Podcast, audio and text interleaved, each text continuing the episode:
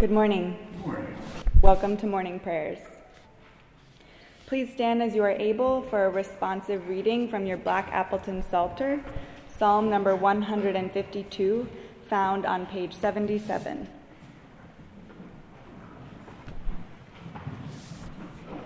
Man puts his hand to the flinty rock and overturns mountains by the roots.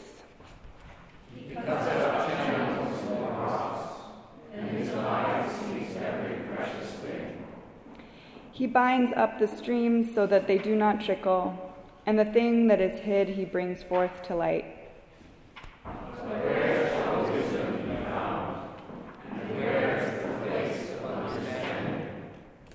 Man does not know the way to it, and it is not found in the land of the living.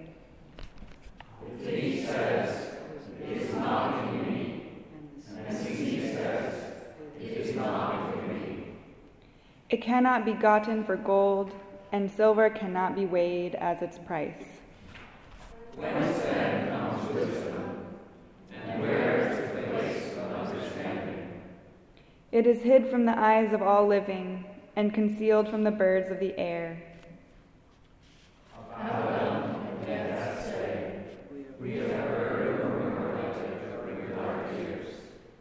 God understands the way to it, and he knows its place.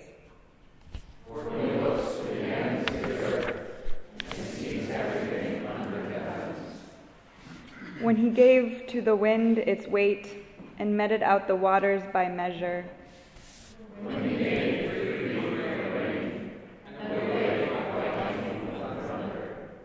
Then he saw it and declared it. He established it and searched it out.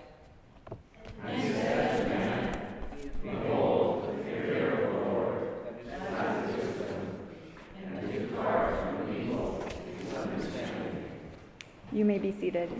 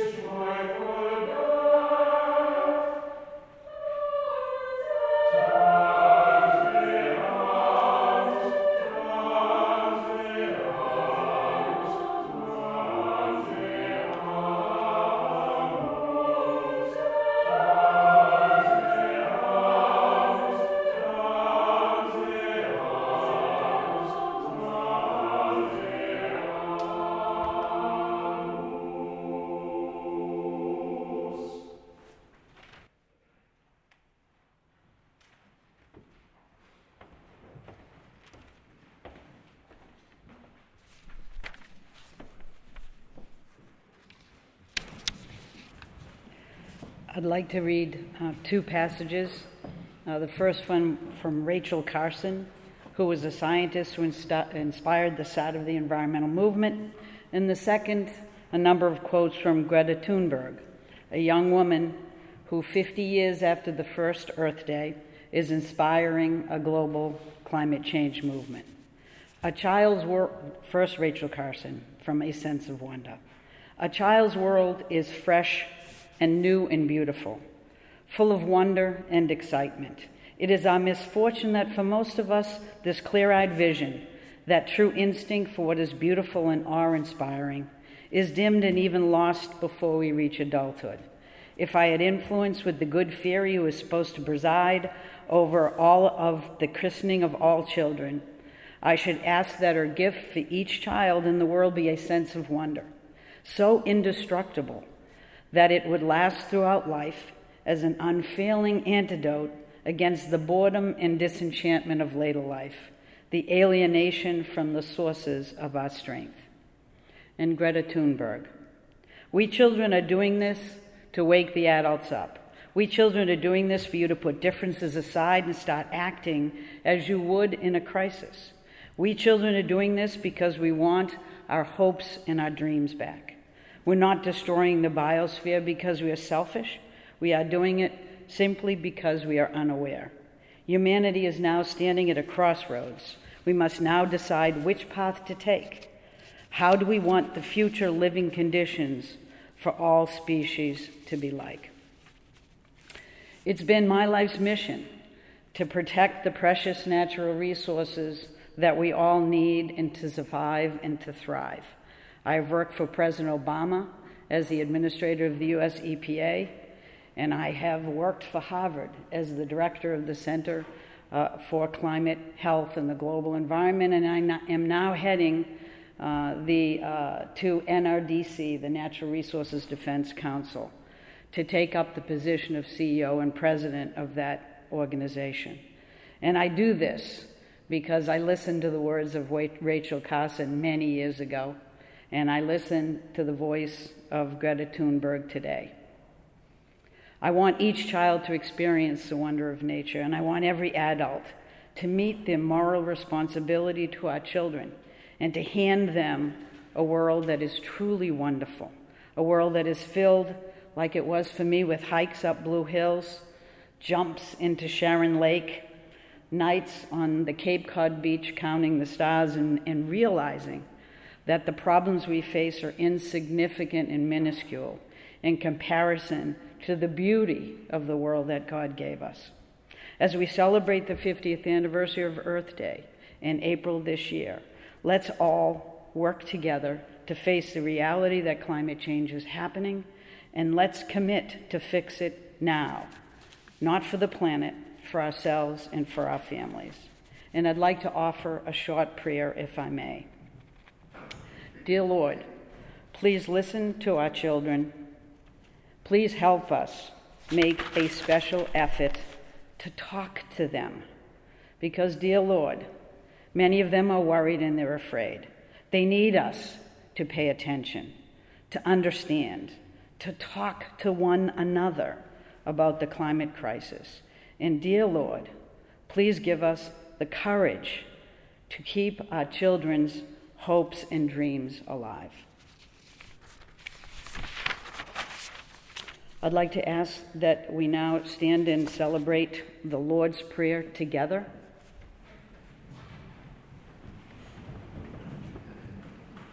Our Father, who art in heaven, hallowed be thy name. Thy kingdom come, thy will be done, on earth as it is in heaven. Give us this day our daily bread, and forgive us our trespasses, as we forgive those who trespass against us. And lead us not into temptation, but deliver us from evil. For thine is the kingdom, and the power, and the glory, forever and ever. Amen.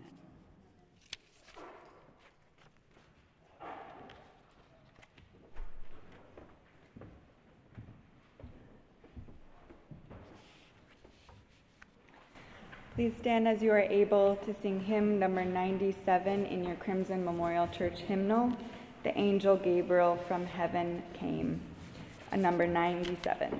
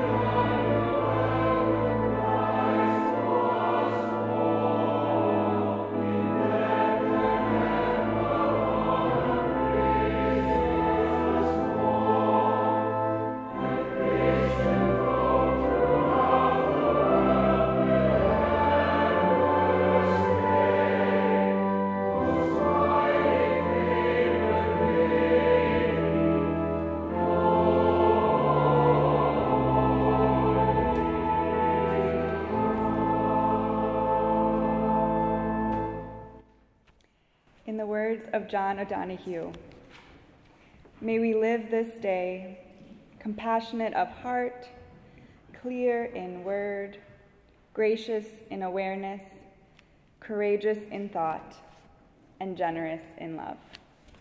Amen.